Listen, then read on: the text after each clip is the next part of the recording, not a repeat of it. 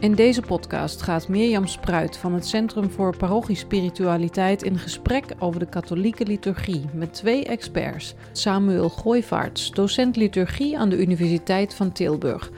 En met Arjen Bultsma. Hij is priester van het bisdom Groningen-Leeuwarden, pastoor in Bolsward en vicaris. Ja, welkom uh, Sam en Arjen. Uh, goed en leuk om weer bij elkaar te zijn voor een nieuwe aflevering van de podcast Weg van de Liturgie.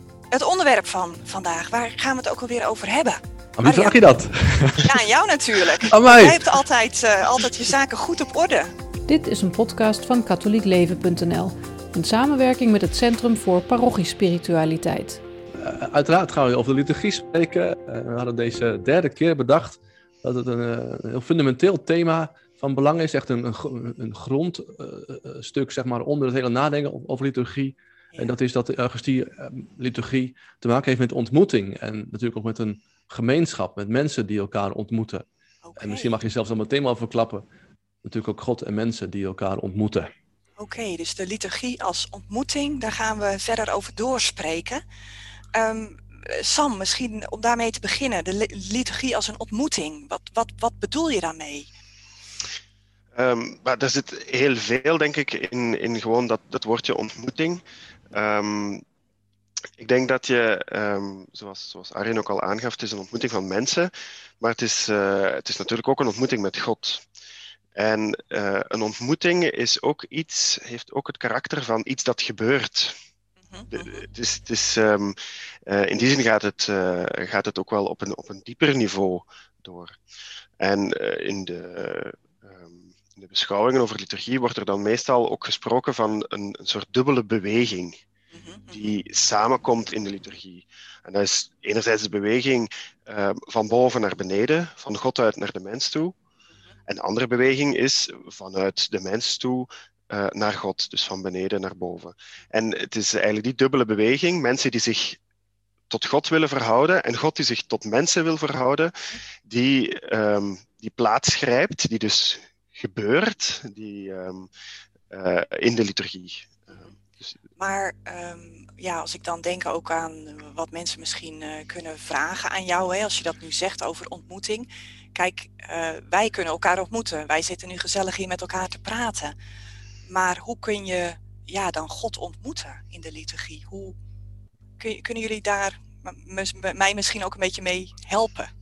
Om ja, hoe ja. ik dat kan zien of ervaren of begrijpen? Of hoe komt dat tot uiting in de liturgie? Ja, maar misschien, ik weet niet of dat het spoor is wat je nu wenst, maar ik zou willen voorstellen of we er nog een, een andere uh, beweging aan toevoegen. Ja. Dus we hebben het gehad en het genoemd over God die mensen ontmoet. Daar begint het altijd mee, denk ik. En mensen die dan ook God mogen ontmoeten. Dat is een, een naar boven en naar beneden. Maar ik denk dat dat niet denkbaar is en ook bijna niet haalbaar is zonder dat er een beweging ontstaat van mensen naar elkaar. Uh, een, werkelijk samenkomen van mensen. Dus ook een soort van horizontale beweging. Uh, en die in dit verband overigens dan richting het kerkgebouw gaat, ideaal gesproken. Um, en waarbij dan dat kerkgebouw, alleen al als gebouw, al heel veel betekent en laat zien en uitdrukt van waar, waar, die, waar, het, waar om deze ontmoeting om draait. Dus je krijgt een hele fundamentele, een hele belangrijke beweging uh, van mensen naar elkaar toe. Um, die dan ook als een gemeenschap, een, een, verzamelde gemeenschap met ook allerlei verschillende rollen en taken bij elkaar. Als een gemeenschap van hele mensen, dus met, het, met je hele verhaal, je hele geschiedenis, met al je ongemakken, al je angsten, uh, weet ik allemaal wat. En die, die gaan samen door de poort van de liturgie, door de poort van het kerkgebouw. Um, en hebben daar in dat gezamenlijke en in het ritueel van de liturgie is een kans, een mogelijkheid om als het ware, als ik het zo mag zeggen, door God te worden aangegrepen. En dat, eh, het is ook mooi, want dat, dat samen, waar Arjen terecht op wijst, dat zit uiteindelijk ook in het woordje liturgie zelf. Ja? Mm -hmm. het, het, woordje liturgie komt, uh, de oorsprong, komt er van het Grieks laos en ergon.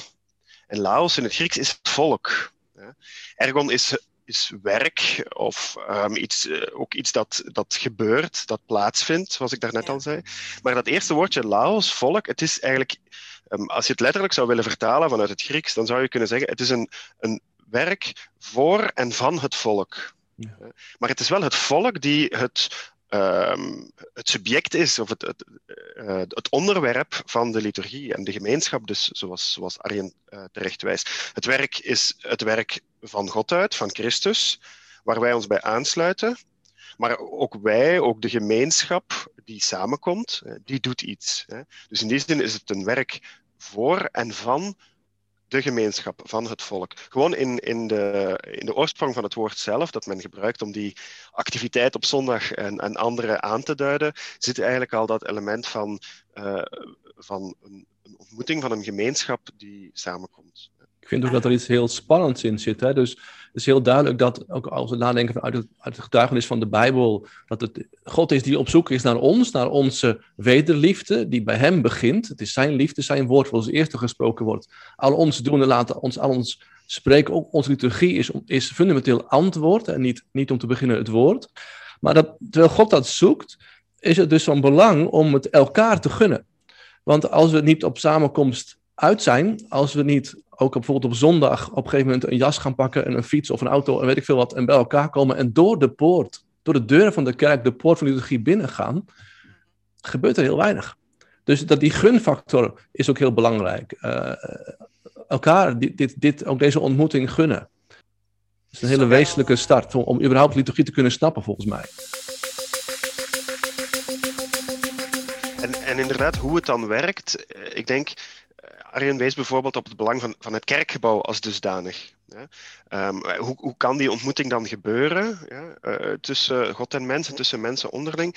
Ja. Um, ik, ik vind het, is misschien, het klinkt misschien een beetje oud, maar een, een hele mooie definitie van, van liturgie is van een, van een, een uh, Nederlands-Vlaamse Benedictijn, uh, Ambroos Verheul. En die spreekt over liturgie als een, als een persoonlijke ontmoeting onder, zegt hij, de sluier van heilige tekenen. Eh, het, is een beetje een, taal um, uit de jaren zestig, maar um, die tekenen, die symbolen, die um, iets, iets weergeven van, van God, die iets uh, waarin God naar ons toekomt, zou je kunnen zeggen, die zijn natuurlijk ook van wezenlijk belang voor die ontmoeting. En dat begint inderdaad bij het kerkgebouw. Maar als je dan in dat kerkgebouw bent en je kijkt even rond, en als we beginnen met liturgie te vieren, ja, dan, dan zit, zit, uh, zit heel de liturgie vol met tekens, met symbolen, met zaken die naar, naar God doorverwijzen en die ons in staat stellen om Hem te ontmoeten en om elkaar ook te ontmoeten.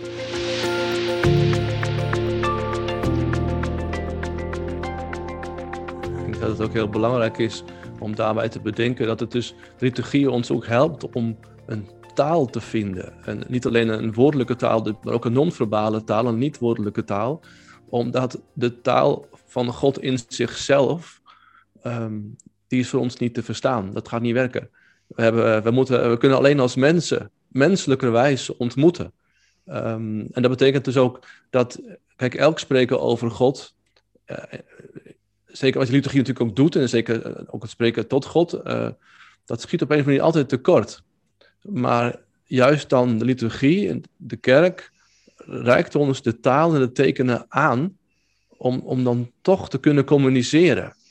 dus als je spreekt over een gemeenschap die dus bij elkaar komt om tot een ontmoeting te komen, dat woord gemeenschap, in het Latijn is dat communio. En ik vind dat heel waardevol om te bedenken dat dat communio natuurlijk niet losstaat van het woord communiceren. Dat is natuurlijk dezelfde stam. En communiceren betekent in onze kerk niet alleen maar praten, zoals wij nu bijvoorbeeld doen. Zo'n podcast maken is ook communiceren. Maar het te communie gaan is ook communiceren. En um, dus de communicatie, de communicatio in het Latijn, de, dat is zo wezenlijk. En wat we krijgen als het ware in die tekenen, die heilige tekenen, in de woorden die erbij horen, in de daden die je stelt, op de plek waar je bent, krijg je aangereikt de mogelijkheid om tot een ontmoeting te komen. Omdat nou eenmaal met God, ja, een ontmoeting zoals je kan in een café kunt ontmoeten, dat zit er net niet in. Het werkt net anders. En dan eh, zou ik toch nog willen benadrukken. Hè? Dus je, je, zei het wel even, het is, het is, taal, maar het is ook breder als alleen taal. En ik denk dat dat toch wel iets is dat we waar we vaker mee moeten, moeten stilstaan. Um, als we over taal spreken, over communicatie, dan denken we inderdaad heel vaak aan teksten, aan woorden, aan uitleg geven. En er zijn heel veel teksten, schriftteksten, gebed, gebedsteksten in, in onze liturgie. Maar uh, als het gaat over die communicatie, dan is denk ik die, um, die tekenen en die symbolen um, bijvoorbeeld, maar evengoed ook wat wij met ons lichaam doen zitten, rechtstaan, knielen, um, maar ook de volgorde waarin we dingen doen. Wat men de orde noemt. De liturgie heeft een zekere orde. Al die zaken, zonder um, heel specifiek daarom taalwoorden te zijn, communiceren wel iets van die ontmoeting met God en, en bewerken in zekere zin die ontmoeting met God. En we zijn, ja, kan dat een beetje historisch misschien zeggen, sinds de verlichting en, en het rationalisme zijn we heel erg gefocust op, op, uh, op taal, op gedachten, op de, de rationele kant. Maar eigenlijk als je naar de liturgie gaat kijken, dan, dan, dan werkt dat misschien nog veel meer, of zou ze nog veel meer moeten inwerken op ons lichaam. Um, Arjen zei daar straks de, de totale mens. Ja. Um, dat is de totale mens met alles wat hij wat meemaakt, wat hij gelooft, maar ook, zou je kunnen zeggen, lichaam en ziel is betrokken in die ontmoeting, in dat vieren uh, van de liturgie. En dat is een, een, dimensie, denk ik, waar we um, in, de, in de hernieuwing van de liturgie ook, uh, sinds het concilie, misschien wat, wat te weinig aandacht aan besteed hebben. Aan dat lichamelijke, ritueel, lichamelijke aspect van onze liturgie. Met name dat ritueel is ook belangrijk, hè? omdat je, ik denk dat juist doordat je het ritueel is, je ook overigens een grote mate van herhaling steeds weer kent, dat daardoor ruimte ontstaat voor een diepere laag. Dat, voor mij is het ook heel profaan wel aan te wijzen hoe dat werkt. Ga maar gewoon eens, als je gewend bent regelmatig je overhemden te strijken. Ik moet eerlijk toegeven, ik momenteel niet. Maar ik heb het wel lange tijd gedaan. En als je dat maar goed genoeg kunt en niet meer hoeft, niet meer hoeft na te denken over hoe moet strijken of hoe moet stofzuigen of hoe moet dat soort van dingen. Op een gegeven moment gaat het automatisch. En terwijl je dat doet, komt er een soort van openheid, um, een ruimte voor wat anders. Het overhemd praat niet terug, maar dat doet trouwens de liturgie ook niet. Um, maar het gaat er dus om dat je in dat, in dat misschien gelijk die een marathon gaat lopen, ook die heb ik niet. Um, maar als je in een soort van repeterende beweging komt, in een soort van trance, zo je wilt, maar dat kan ook weer heel erg vreemd klinken, um, dan ontstaat er een innerlijke ruimte voor wat anders. Kunnen als het ware diepere stemmen klinken. En ik denk dat, mijn eigen ervaring wel, dat op het moment dat je dat lukt, als je met elkaar de liturgie, met rituelen en alles kunt laten gebeuren, dat zijn beproefde rituelen, dat is ook bewezen als het ware, in ieder geval ervaringsgewijs, dat het werkt, dan kun je op een gegeven moment, denk ik toch haast merken dat, dat, dat God zelf in jou en in dat samen aan het werk is. Het kan bijvoorbeeld al zijn doordat je merkt dat er een bepaalde rust komt of een bepaalde. Uh, misschien mag ik een voorbeeld gebruiken van de ziekensalving. Dat is een van de meest kostbare en, en misschien haast wel meer, miraculeuze uh, sacramenten die we hebben. Omdat elke keer als ik ziekensalving mag toedienen, is natuurlijk het ritueel ongeveer hetzelfde.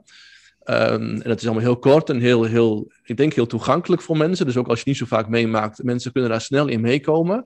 Uh, het is elke keer toch ook weer anders en heel intens. En wat je heel vaak merkt, en soms op hartmonitoren overigens kunt zien, is dat in dat ritueel, wat ook naar mij, ik probeer altijd te zorgen dat ook familieleden erbij zijn, dat er dus een echt samen zijn is, ontstaat er een rust en een ruimte, soms voor de zieke om, om, om de angst te ervaren, soms zie je veel meer dat bij de omstanders, bij de familie opeens de ruimte komt om te aanvaarden, maar dat er rouw is en dat er verdriet is, en dan zie je ook tranen komen.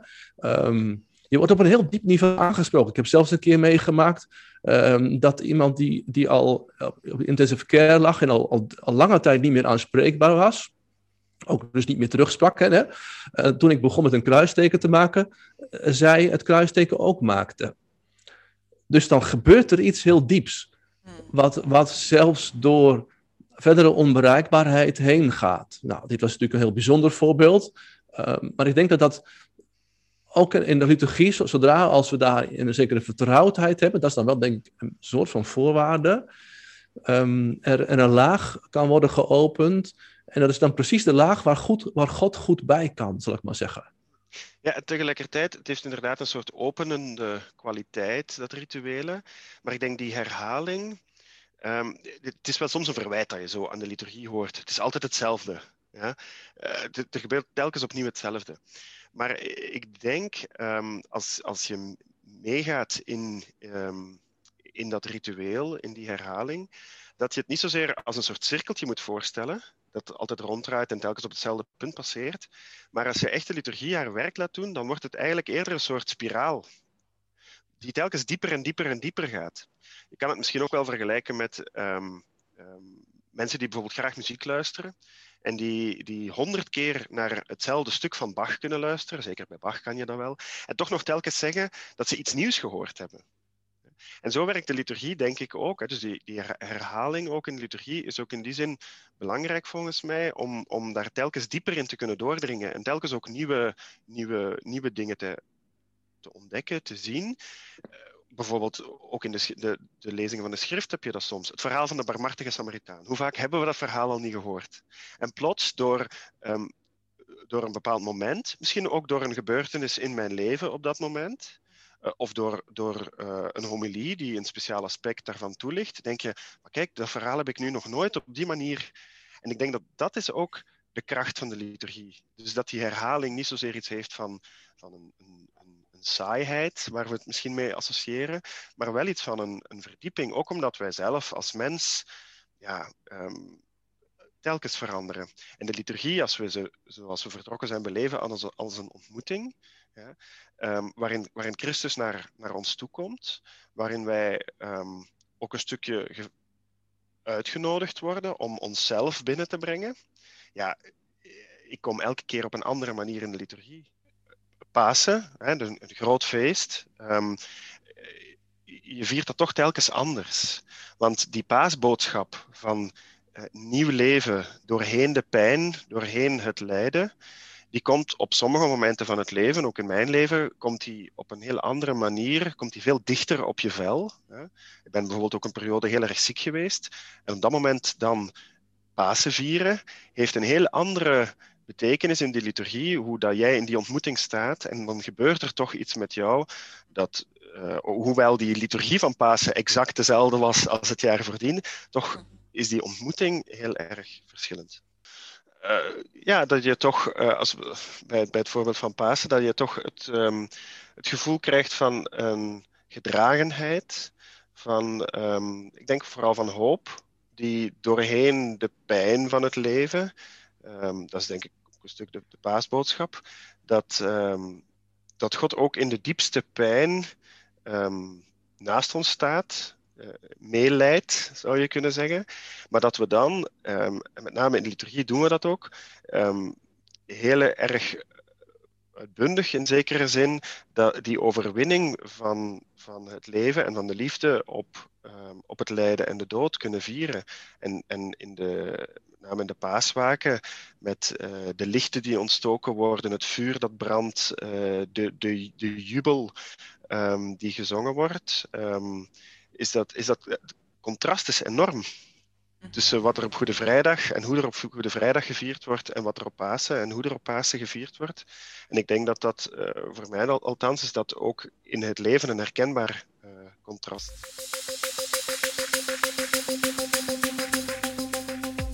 Nou ja, dat is nog best ingewikkeld trouwens. Er zijn natuurlijk heel veel momentjes die je vaak niet eens goed registreert eigenlijk.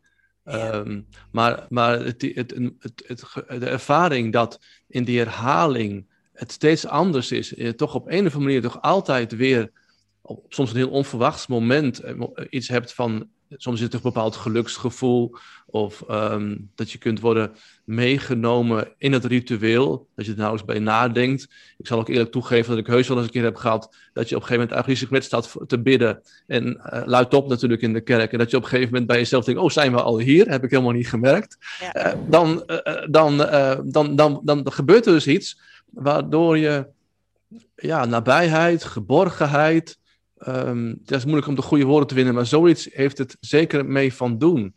Uh, je weet op een gegeven moment wat er ook allemaal, wat er allemaal speelt. En, en, terwijl het ritueel ongeveer hetzelfde is, je ongeveer hetzelfde gangpad, het middenpad binnenkomt, op dezelfde manier het altaar kust, dus weer Christus nabijheid uh, ook, ook, ook accentueert en, en um, ook lijfelijk maakt eigenlijk, um, is de omstandigheid, is de tijd en de plaats is elke keer toch weer een andere. Omdat namelijk die mensen die eromheen staan en die er bij elkaar gekomen zijn, ja, daar zit er misschien ook wel eentje in tussen die net een lekkere band heeft gereden en nog zit te balen. En... Ik denk dat dat net is waar die twee bewegingen samenkomen. Hè. Je hebt de, de vaste, voortdurende beweging van God uit naar mensen, die niet verandert. Ik bedoel, God is, ziet ons altijd graag en blijft altijd proberen om zijn mensen te bereiken. En dat zou je kunnen zeggen is een beetje de constante factor ook in de liturgie.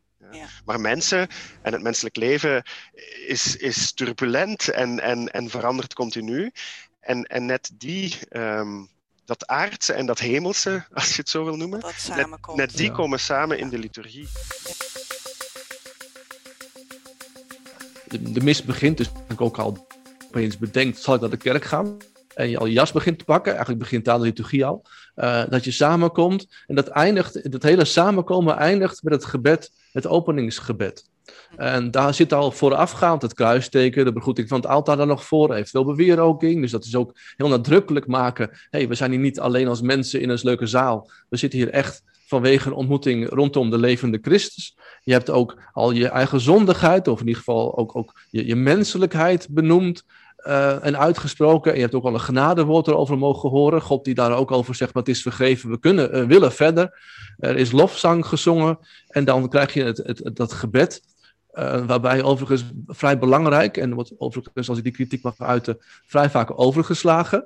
Na, na het laat ons bidden van de priester moet een stilte volgen. En in die stilte gebeurt het openingsgebed. Want alles wat we meenemen, alle zorgen, alle dankbaarheid, weet ik wat je allemaal mee kunt nemen van een hele week of van langer, heeft eigenlijk in die stilte zijn plaats.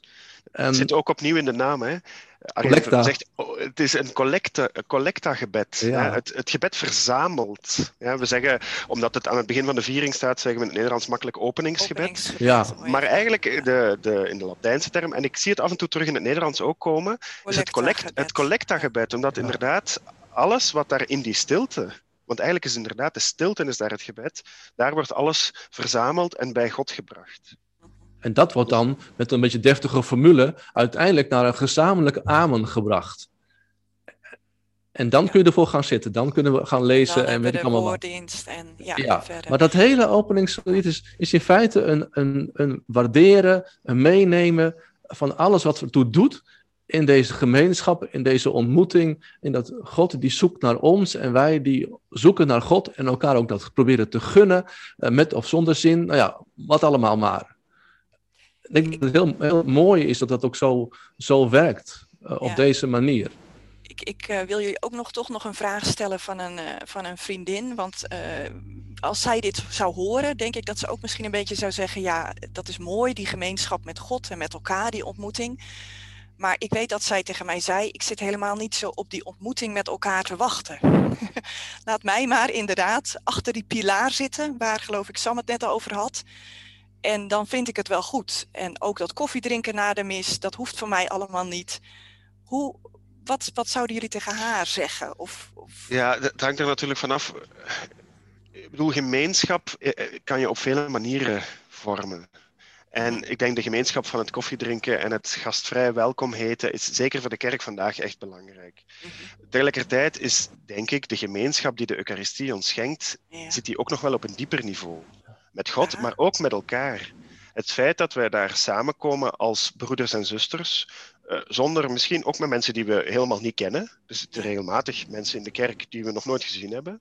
Um, zonder dat we weten misschien wie van deze mensen hier uh, advocaat is en wie een, een, een, loodgieter. Of, maakt eigenlijk allemaal niet uit in de liturgie. Ja. Um, en tegelijkertijd weten we wel dat we daar allemaal zijn um, voor die ontmoeting met God, om, om ons geloof te beleven, om God te danken en, en lof te zingen, om van Hem ook te ontvangen. Um, en ik denk, de gemeenschap die er dus gevormd wordt, is, het is echt heel belangrijk omdat dat het ook gezellig is, zoals in Vlaanderen zeggen, en dat je koffie hebt na de viering enzovoort.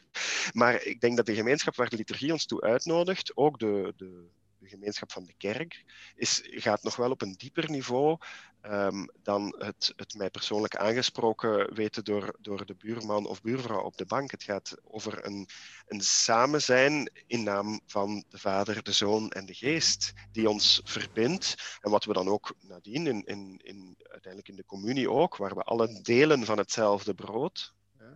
Ehm, dus ik denk, ik, ik, ken ook die, die, die vragen van ik heb er geen nood aan om zo persoonlijk ehm, bij die gemeenschap misschien betrokken te zijn, maar ik denk op een heel diep niveau uh, word je wel in een gemeenschap opgenomen, geplaatst, um, wordt die gemeenschap gevormd door wat zij daar samen doet. En, en het is een gemeenschap die zich ook uitstrekt over de eeuwen en, en, en over, uh, de hele wereld. Uh, over de hele wereld hè. Als je, ja. Uh, ja, op vakantie kan je naar de gemeenschap, behoor je tot die gemeenschap, zonder dat je daar iemand kent. Je kan in het zuiden van Frankrijk naar de Eucharistieviering gaan en daar perfect aansluiten en je deel van die gemeenschap voelen. En dan ja. heeft dat niet zoveel te maken met ons kent ons.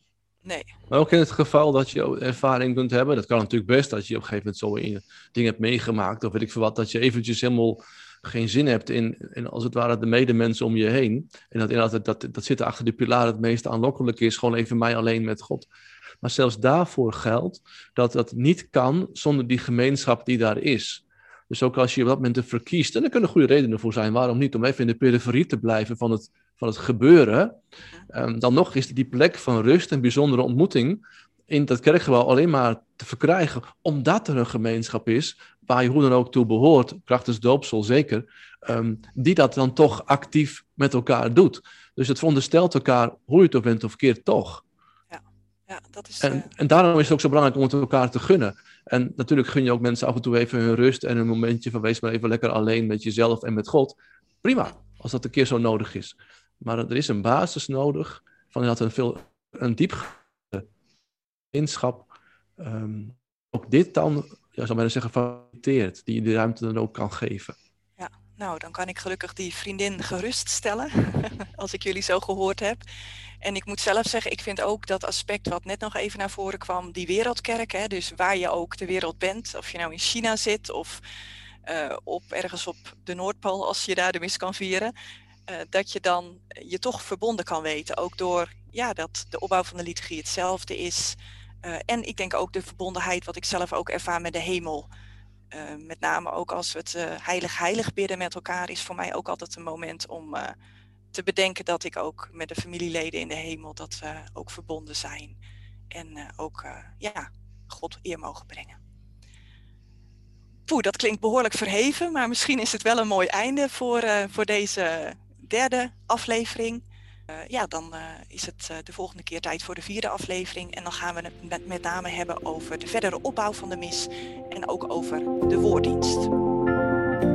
Dit was een podcast van katholiekleven.nl in samenwerking met het Centrum voor Parochiespiritualiteit. Bedankt voor het luisteren